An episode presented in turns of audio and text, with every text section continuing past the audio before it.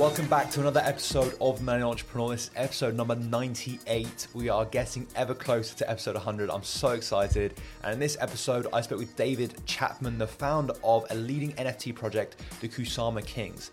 The Kusama Kingdom, or Kusama Kings, is the highest grossing community led project in the Polkadot ecosystem, offering holders private access to unique investment opportunities within Web3 startups. Now, if you've been following the podcast for a while, or if you're even new to the podcast, you should know that we haven't had any NFT projects on the podcast before. This is the very, very first one.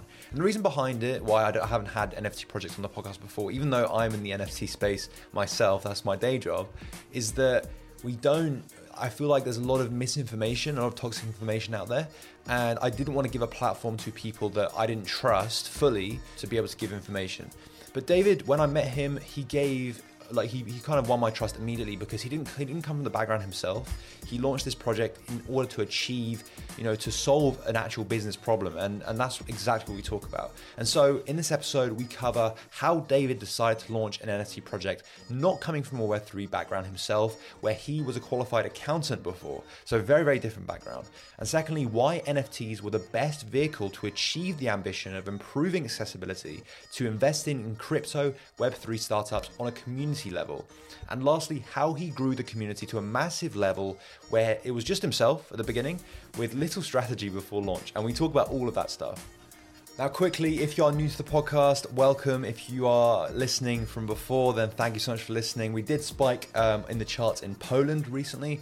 We reached, I think, top 100 uh, in Apple in the business charts, and then like top 50 in the entrepreneurship charts, which is, which is like a bit crazy to be fair. So if you're from Poland, shout out to you. Welcome to the podcast. If you are new, please do subscribe and rate the podcast. Our podcast, Spotify, everywhere. You do not want to miss episode number 100. I filmed that um, actually, didn't film it. I recorded it a few days ago, and you definitely do not want to miss it. In the future, we are going to be doing more like in-person filmed podcast interviews. So if you are looking forward to that sort of thing, just message me on Instagram saying like, yeah, this is the sort of thing you want, and we can do more of them in the future. So without further ado, let's jump in. Hey, David, how are you? Hey, yeah, very good. Thanks. Thanks. Thanks for having me. Fan of the show. My pleasure. It's so great to have you on the podcast. It's a it's a space that we haven't actually explored before. I know I was mentioning it to you before we hit record, but yeah, NFTs, Web three, crypto. Like we've obviously it's in the news a lot. I'm in the space myself, but yeah, I think the reason why I was really attracted to what you guys are building is because you individually you're still fairly new to the space and also you you weren't in the in the space like you weren't working in it for that long you've only kind of been working it recently. So i guess yeah what's what's been your experience so far? Yeah for, yeah for sure. So in terms of nfts like i was very very new. Um, our project launched 10 10 months ago um, and i'd only been looking at nfts before that for about two months. Um, i'd never really bought any nfts um, but i'd been in crypto since 2017, um, but was the big bull and bear market, then left it for a couple years, then came back into COVID. Um, but in terms of yeah NFTs, I just I found them super hard as an investor to try and value them, um, and from that I decided from a completely I have a background in traditional finance, so I was trying to trying to value things, and even with cryptos it's hard, but with NFTs it was even harder. So then I was tried to come up with one myself where I was like, this could be structured in a way where it's way easier to value. You can kind of see where it's going in terms of utility. There's clear, there's a clear mint path. Um, there's clear levels of rarity um, and stuff like that. And that kind of kind of gave me the confidence, for lack of a better word, to to, to launch one with I had no real business doing. Um, so yeah, it's been a, it's been a bit of a whirlwind to be honest. But it was very interesting is that you don't come from a development background whatsoever, so you didn't develop like a smart contract, you didn't develop like a bit, uh, you didn't develop like a software product that focuses around this sort of technology. You came, you come from an accountancy background. Yeah, yeah, I come from an accountancy background, and it was just like one of those things that I kind of fell into after uni because I didn't know what I what I wanted to do, and it was just that classic, oh, just go get qualified as an accountant join the big four, which looks great at the time. You're just like, oh yeah, this is this is great. But I had no business being an accountant. Like I was, I was not a very good accountant. It just didn't really fit me. But and I was promised like once you get an accounting qualification, world's your oyster. You can get whatever job you want. And that was definitely not true because I qualified as an accountant. And I was like, okay, now let's go do something cool. And it was like, no, you can't. You're an accountant. I was like, oh, damn. so then, then I kind of got in a bit of a rut because I was like, okay, well, I'll try and find something. But then next thing you know, another two years has passed, and you're like, okay, now I've been an accountant for five years. And then COVID hits, and I was like, oh God. So then through COVID, kind of just went all in on crypto and was just like researching it my whole time. Could not, wasn't in an office environment anymore, so I could just have one computer on crypto, one computer on my day job. And then just started like building a network within crypto um, all over the place. And yeah, so from a development point of view, I didn't have it, but through that, I learned about the Polkadot ecosystem, which is a bit more niche, especially in NFTs. Um, and so through the Polkadot ecosystem, I was able to, there's a, basically it's almost like in simple terms, there's a website that allows you to mint NFTs without knowing how to mint an NFT. And I was like, then I was like, okay, well, this is, now we're talking. Um, and basically I I went on there and I was like, okay, well, this is pretty easy for me to do. I just need an artist. Um, but the, the thing I would say is as well, it's about knowing your market with these things because, like I said, the Polkadot ecosystem is very niche. So if I was to go out to the Ethereum network and try and launch an NFT, what chance would I have like a one man band? Like these guys have huge marketing budgets, famous artists, sophisticated software, and like little old me would just like be like, okay, here's my 10,000 ape derivative, and like you just wouldn't sell. So I knew that going into a niche market would favor me because there's you can just easily capture more market share. But at the same time, you need to know that market because if I launched 10,000 apes on Polkadot, there's only there was only 5,000 active wallets in the NFT space at Polkadot, so I'd have to make every single person buy two of them to be able to mint out. So that's why I kind of structured it in a way, and that's where I think, like, uh, it's a lot of times it's like, was was this luck or was it skill or was it what? But it's I think it's a mix of all of those things because we made the collection at only 110 and went for like higher price, higher price NFTs um, with a much lower mint and minted them one by one um, and auctioned them on Twitter. So that allowed us to build the community over time. I didn't have to rely on this one day in time of building up to a mint a mint date and being like, right, I need to mint out today. It was I could grow that community over time, and it also works well for the collector because you they can gain trust in you, and you can add utility and deliver things as the 20 week ours was 20 weeks the mint goes on. So it also puts us on on check because we need to keep that community engaged and we need to continue to be marketing to bring more people into the community. Um, so that's that's kind of how it worked out for us um, and, and worked out quite well. What was the the turning point in I guess like COVID as you said? So you spent a lot of time at home, obviously as we all did, um, like I guess working from home. So you had one laptop on your job and one laptop on like the crypto market. But like, what was the turning point for you to start educating yourself about NFTs and sort of thinking there was a, a wider sort of pl- like place for you to play in it? Yeah, I think it's like everything with in this space, it, it, like big headlines come at you constantly, whether it's someone's just made like 10 million on a coin or someone's 100x their money. And in last last summer is when you started seeing real big news with NFTs, and especially being like tuned into the space. Like I was, I was in Discords and I was on Telegrams and I was on news things every day. Like it's pretty much all I did. Like I'm a very all or nothing person. Um, so then you're seeing all these NFT project launch. CryptoPunks just sold for 10 million. I'm like, what the hell is going? Well, I remember when CryptoPunks launched in 2017. I was like, what the hell is that? And they were free. You could just go on and claim them. So like, I mean, that, that was wild. So then they're selling for 10 million. I'm like, okay, like something is happening here. So then it was just a case of trying to educate myself. And the way I kind of made NFTs click for me in my mind, because and even now trying to explain them to people, even my mum, my mum's like, I honestly don't know what you do.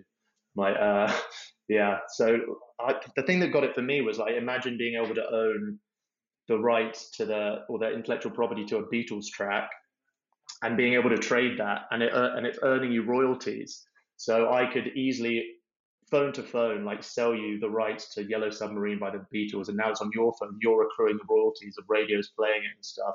And then you could easily pass it on to someone else. Like the amount of legal documentation and process that it would take to get the Beatles song now would be impossible. But with an NFT, bang, it's simple. And I think things like that, at the moment, people are obviously just focusing on art projects mainly, gaming, of course, as well. But I think that will make up a very small part of the overall market share of NFTs within 10 years. It will be things like property, legal rights, music IP, intellectual property, all these things is where NFTs have unbelievable use case. So now, like any any um, infant market, you're just seeing people experimenting and doing the easiest things possible, which is just making a profile picture or doing this or doing that in very simple terms. But from that is what's going to come, I think, a very mm. disrupted industry. David said the ambition behind the Kusama Kings was to get financing to Web3 companies and crypto startups in a much more accessible way where individual people can invest in them. A bit like a, you know, a Seedrs, but within the Web3 and crypto space. So that was his ambition, but I wanted to ask him why he decided to launch an NFT project specifically and not solve this problem of financing of startups and companies being too centralized and not open to everyone with NFTs and not another way. And yeah, we talk about that now. I mean, I think a few a few reasons is one, I was I was in a career at a real low last summer where I was just like, I I don't really see a way. I remember speaking to a recruiter and I was like, look, I really need to get out of like accounting, and he was like, you don't really have many options at this stage. You've been in it seven years, and I was like, oh Jesus. So I think out of like almost then it's like almost fight or flight mode, and I was just like, I need to find something that I can do, and like always been fairly entrepreneurial in terms of try to get into property, try to do like certain apps, and like nothing ever really stuck. Um, and I obviously had this good crypto knowledge. I had a, a pretty decent base and network within the crypto space now. And then after realizing how easy it was to potentially mint these NFTs, and then I had the idea for the utility for my NFTs to kind of be almost like a decentralized venture capital fund where it allowed the holders access to certain private rounds or seed rounds of new crypto projects launching. And for to like put that in layman's terms it's almost like like crowdcube or when you do crowd loans online and projects need to raise money they go to the community and they raise it and then you get the private equity and then hopefully in five years they list or they do another round and you can exit whereas in crypto a project will go around raise a bunch of money and it will launch within like a month and in the bull market, a lot of those times it would 10, 20, 30x. So that was a really compelling use case for these things because retail or a normal one person guy wouldn't be allowed to get, enter those sort of deals because you're adding no value to the project. It's reserved for like big time venture capitals who have connections everywhere. So to be able to build a brand that I could approach projects with that I could we could crowdsource together as a community who held the NFTs to then provide to provide a, like a much bigger investment to these people while giving them a bootstrap community that they can help promote, it became a much more compelling thing. So that was in, the, in my mind when I launched it. I didn't actually tell anyone about that until about a month in because I wanted to get the first deal and I had to build a reputation to be able to do it first. So we started selling them without that. That that was kind of my point earlier of adding the utility over time and surprising people and it then rewards the people who bought them at the start because obviously then naturally raises the price when you're adding this these bits of utility and it gives you credibility as a as a founder because then people trust you because it's like okay he, he's just work working behind the scenes and like developing this project even though he's sold some of them and he's got more to sell. So that was kind of the the method there. But in terms of in terms of when we launched like from from me having the idea when I did I was on holiday with my girlfriend and just saw this picture in a, in a random church in Kyrgyzstan that her mum took us to, and I was like, oh, that would make a pretty cool NFT. Went on this trip thinking like I need to get out of my job and I need to think of something. And I'd seen the NFT things kick off. I knew how easy it was to mint them now, but I still had no real business launching one. And then I just saw this this picture and I sent it to my cousin who's an artist and I was like, just can you just draw me a cartoon version of this? And from sending that message to launching it was only two weeks. So I didn't have that much didn't have that much time to strategize or think about things. It just kind of had two weeks, just smashed it out and just drew up this plan and then just went went went for it and then grew it over time. For the business idea though, David, so this is this is what I really liked about your sort of I guess uh ideology with this because it's not just an NFT you launch and then like it's, it's a cash grab, I guess. It's more sort of the use case of using the, the, the underlying technology of like once you own this asset, then you get invited to like invest in like I guess seed and and other startups that are in the crypto space. I guess is exactly what you said. Like it's a similar process to Crowdcube or Seedrs, but in the crypto space. As with any other business, did you see like uh, like Crowdcube and Seedrs as potential competitors of what you're trying to build? Like, did you did you think about that? No, not at all. Because one, well, one in crypto, and in crypto you have similar things called launch pads where you would buy a crypto token that they've released, and you'd have to.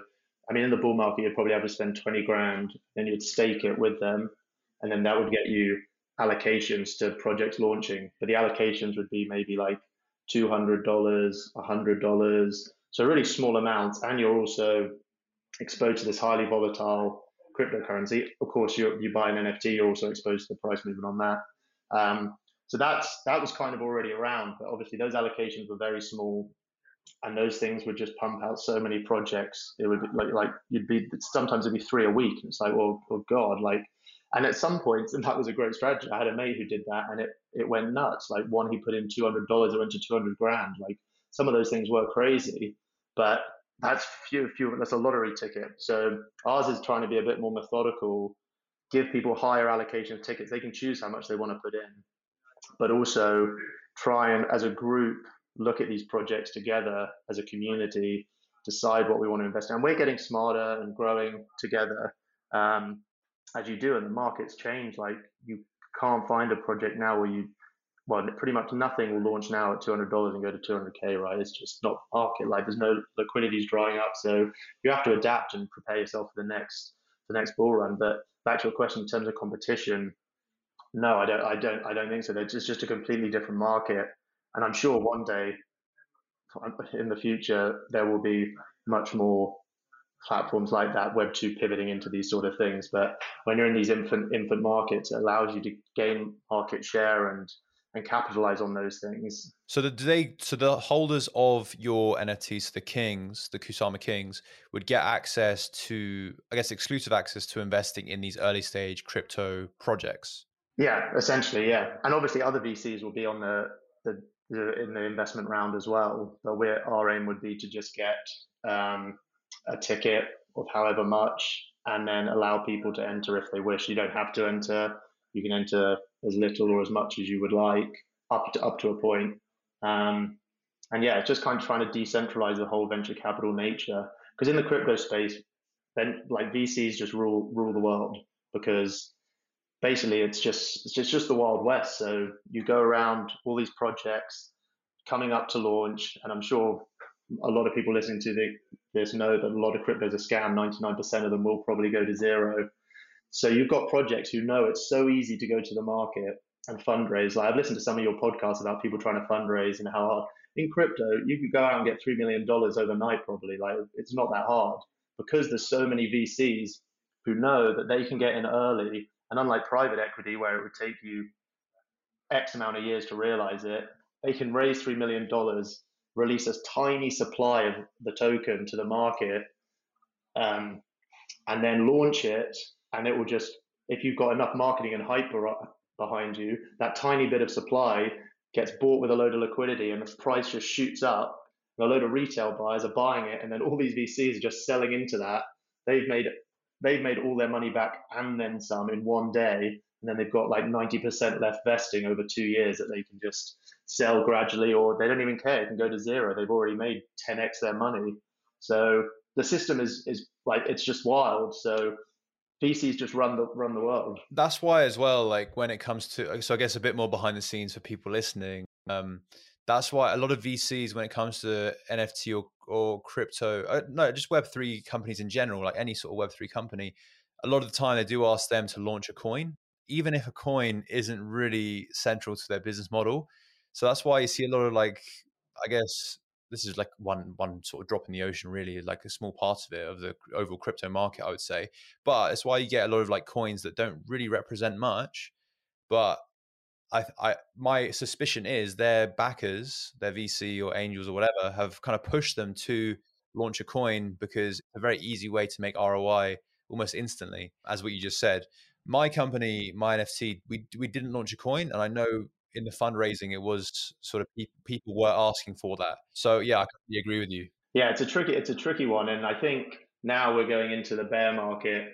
It's definitely is 100% not as easy for, VCs to do that, and projects now are, are, struggling a bit more to raise. But I mean, six eight months ago, it was just nuts. I remember like speaking to some projects, and there'd be like some guys who had developed a Web two gaming app once on like Facebook, and they literally came with like a pitch deck of this game, exact same game, but they're like, okay, now we're launching it on blockchain, and we've got a token and we're asking for eight million dollars to to raise with a, at a valuation of fifty million dollars.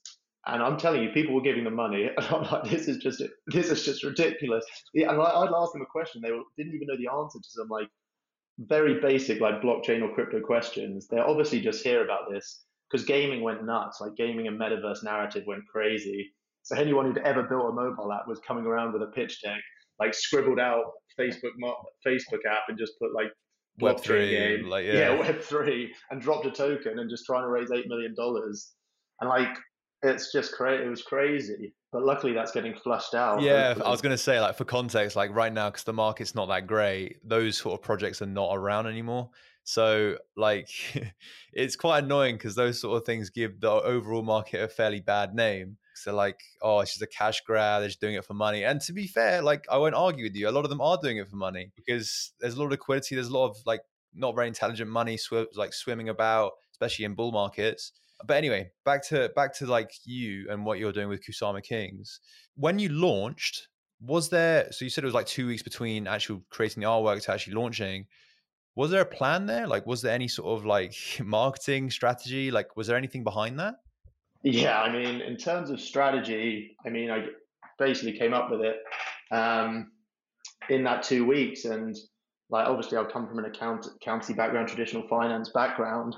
I've never done marketing, but I mean, I've always fancied myself as like a bit of a salesman. Like, I honestly think I should have gone into sales or into some sort of marketing role, but I had no qualifications or had never done it before. But I kind of just tried to tap into tap into that and just come up with a strategy. And like the first the first one i was like okay i'll just do a giveaway on twitter. So it was like new nft launching giveaway and that tweet just went pretty viral especially for our space. And i was like oh god that worked pretty well. Here we go.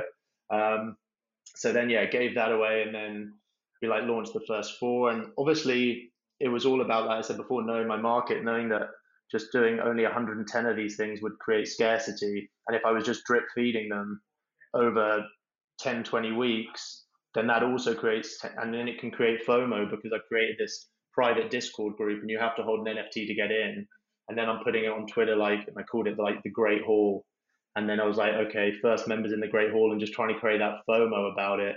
Because people want to be part of something, especially in crypto. It's like, oh, this new cool club starting, like, I want to get in and that sort of stuff. And I really wanted to try and capture, like, not like the private members club thing, but to try and get that that element of people wanting to be in something that they're not. Because even in regular life, right, people want to be a part of something, whether it's supporting a football team, being part of a gym, being part of a community is just so intertwined in our DNA. And trying to take that online and create that, which Bored Ape kind of did a really good job of. For those who don't know, that's like probably the most successful crypto NFT project ever. Trying to create that club, but there's 10,000 of them. That's a pretty big club. Um, so ours, like being the football with the Kings, it was only 110, then Queens another 110. That's a really exclusive club, especially in our like small little ecosystem. So trying to trying to create that element of it was kind of the core to my marketing strategy, and then adding the investment side of things and all that side of things came later, but was always something I'd been thinking of. Yeah, I was going to say, David, was it quite difficult? And this is very much like a standard uh, business strategy question, not not not Web three specific, but was it very was it difficult? growing that sort of because essentially you've got the utility side of getting access to these different startups right different crypto startups and then you also have the people who are like investing the money so you have like those two sides was it fairly difficult, would you say, to sell the NFT with that sort of utility of you get access to these startups without actually having any startups at the beginning? Because again, like they are dependent on the other side. You see what I mean? So was it quite difficult to grow that, especially in the NFT space where people, mm, a lot, of, a lot of people don't really know about it? Yeah, so that's why I didn't announce. I didn't announce that until I'd got what like I'd agreed with a with a startup that okay, we're going to do this, and then that's when I announced to the community and to the public that that's that's on my roadmap. That's like part of what I want to do here.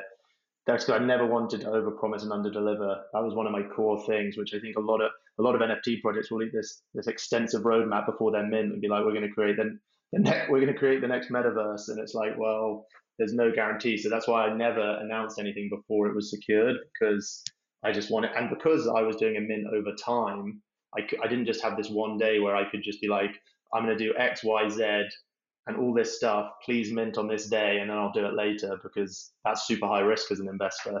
So I would always just rely on me doing one thing, and then people being like, okay, well, that's pretty cool. That came out of nowhere. So then they'd buy, and then maybe do another thing a bit later and release that news once I knew it was possible to do it. Uh, so yeah, like after after being allowing people to access the deals with their own cash, almost towards the end of the project, we announced that we're going to release like a mutual fund of $110,000 that we will put and the all the holders of the NFTs vote for a council, five people, and we invest that on behalf of everyone and try and grow that into a into a big fund that then will then will pay out cash for free to holders. I can't say dividend because then it'd be a security, but you're allowed the way we structured it legally, you're allowed to just give out free cash because we just put that money up ourselves. Um, so just trying to do things like that and reward the community and give back to the people who have, who have created this with us. Right? It wasn't. It's not just me and it's not just my cousin who drew the art. It's those early people who got in there and started creating that community with us. They're your best marketers it, like in the NFT space, me going into your DMs being like, "Oh, I've just created this really cool project, come buy it," you're gonna be like, "No, no, I'm oh, you must get 10, 10 of those a day." But if I get loads of them as well, yeah, if a guy you respect on Twitter who hasn't started it goes, "Oh, mate, I just joined this. This is really sick. You should get in." You're gonna be like, "Okay," you'll start listening. So I've also worked out like the people who own them are my best marketers over me after after a point. So that part of it was just was just great with the people we got in at the start. I mean, I I feel like any market that's confusing or I guess scammy or any sort of like difficulty to educate people in, word of mouth worked especially well in those sort of industries, and that's why word of mouth works pretty much. I, it's the best. It's the best marketing uh, tool I would say in the crypto and NFT space. Word of mouth, just because of how confusing the space is. I, I would argue. So if you if it's someone that you trust, that's kind of shorthand for like, okay, they, they must have done a lot of research into this. I trust them. So I'm gonna do a, do my own research, obviously, and then get into it as well. Um, if I like if I like the look of it.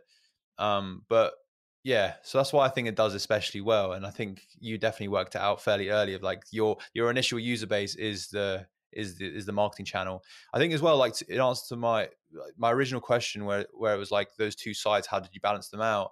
I liked how you it was the transparency element that really worked well with them. Was like you had one startup, you just sign up, and then you put them on the roadmap of like we're, we're gonna we're gonna do this in the future. I think that transparency element really must have worked really nicely, right? Yeah, exactly. It's just all that's all you can do, and especially like you said in this space, you it so much relies on like word of mouth and people being trustworthy and, and delivering on what they're saying, which doesn't happen a lot of the time. Like it's it's crazy, especially in the NFT space. Like the amount of scams you see is, is just nuts. So I was also very conscious going even to be fair, even when I launched 10 months ago, it wasn't at the level it is now. Like now over the last six months, the amount of you see people raising like I saw one like it was like 70 million dollars they raised. And they were like, we're going to release, and the, the roadmap was insane. It looked great, and everyone was like, "Oh, this is amazing." And then they released these NFTs, and it was like, I, there was like a meme because it like looked unbelievable in the in the original art, and then they released it, and it was like this pixelated monster. And everyone was like, "What?" And then like the team just went quiet, and it's like, like what the hell? How can people even get away with this? But it's a very blur. It's a very blurry space. That's why people have to be. You have to be really careful. Um, and it comes down to that's why, like you said, like speaking to people you trust who are already in is is is an asset because then you can rely on someone else. Um, and look and looking at projects that are doing like we're very unique in the way we did it and doing a mint over time. Like not many people do that. It's normally just one day and you go all in. Um, but if you can find projects like that, then you can see like what's happened and what's what's been going on and what have they delivered on. And okay, like they're still here, they're still shipping, and even though ours is going to end this week, um, like we're still we still got the funds below them and stuff to keep building and still work still work on. It's not as if okay, we've minted, see ya, good luck guys. Do you know what I mean? Like it's we've built the foundation to work as a community to grow something special beyond the actual mint. And you've got to look for things like that because profile pictures just aren't going to hold value. Like the originals, CryptoPunks and Bored Apes, like they they have they have historic value now in a way, right? They're they're almost like a souvenir of crypto, and that that has value in itself. It's perceived value, and that's that's a massive part of it. It's like a relic of the actual market as a whole. So that's where the value comes from for sure. David, final question before we before we wrap up. For anyone that's like thinking about launching an NFT project or wants to just educate themselves more on it, what would you recommend as someone that's not a developer? Not a developer, yeah. That's I feel like you just need to really get into find I mean, if you're into crypto, just find a blockchain or whatever crypto you're investing in space and just try and start asking people about NFTs. I mean, for us, the Polkadot ecosystem is very easy to do it from a from a like almost beginners like stabilizers on version. So people can definitely reach out to me and I can I can help. And that's something we may look to do at, at the at the fund I work at um, do sort of like NFT consultancy for people to help them get started. And then they can kind of advance then once you start knowing more developers in the space you can maybe get a bit more advanced. But all the, the beauty of this thing is all you have to have is an idea. And I'm like the perfect example of that of coming from an accountancy finance background like what business do I have being creative making NFTs but it's possible and you just need the right people around you and, and a bit of advice and, and, and you can do it. And I would, there's literally, most of the time, there's a zero cost game. Like when my cousin said, when I asked her to draw, I was like, well, what, like, what's it going to cost us? I was like, nothing. Like it literally costs you three cents to mint these things. And then it's just our time. So I would definitely think if anyone has any sort of vague idea or wants to, then please reach out to me after after you listen to this, and I'm happy to like point people in the right direction. Fantastic! Thank you so much for coming on the podcast, David. It's been such a pleasure talking to you. So yeah, you said that people can contact you. How how else can people stay in touch with you and Kusama Kings going forward? Yeah, either either LinkedIn, David David Chapman, or um, if you look at me on Twitter, it will be at Kusama Kings. Fantastic. Thank you so much for coming on the podcast again, and I'm sure we'll chat very soon. Thanks so much. Appreciate it. Thanks, man. Thank you so much for listening to this episode of The Millennial Entrepreneur. It's such a pleasure recording episodes like this with David. And I hope you enjoyed. If you did, it would mean the world if you could leave a five star written review on our podcast, on Spotify. Just helps the podcast get out there. Also, hit that subscribe button because you do not want to miss episode number 100. Probably one of the best episodes I've ever recorded. And I mean, it, it, it should be, right? It's like episode number 100 is a pretty big deal. So you do not want to miss that incredibly inspiring uh, person that I interviewed. I don't want to give too much away. So make sure you hit that subscribe button. Thank you so much for listening again, and I'll catch you in the next one.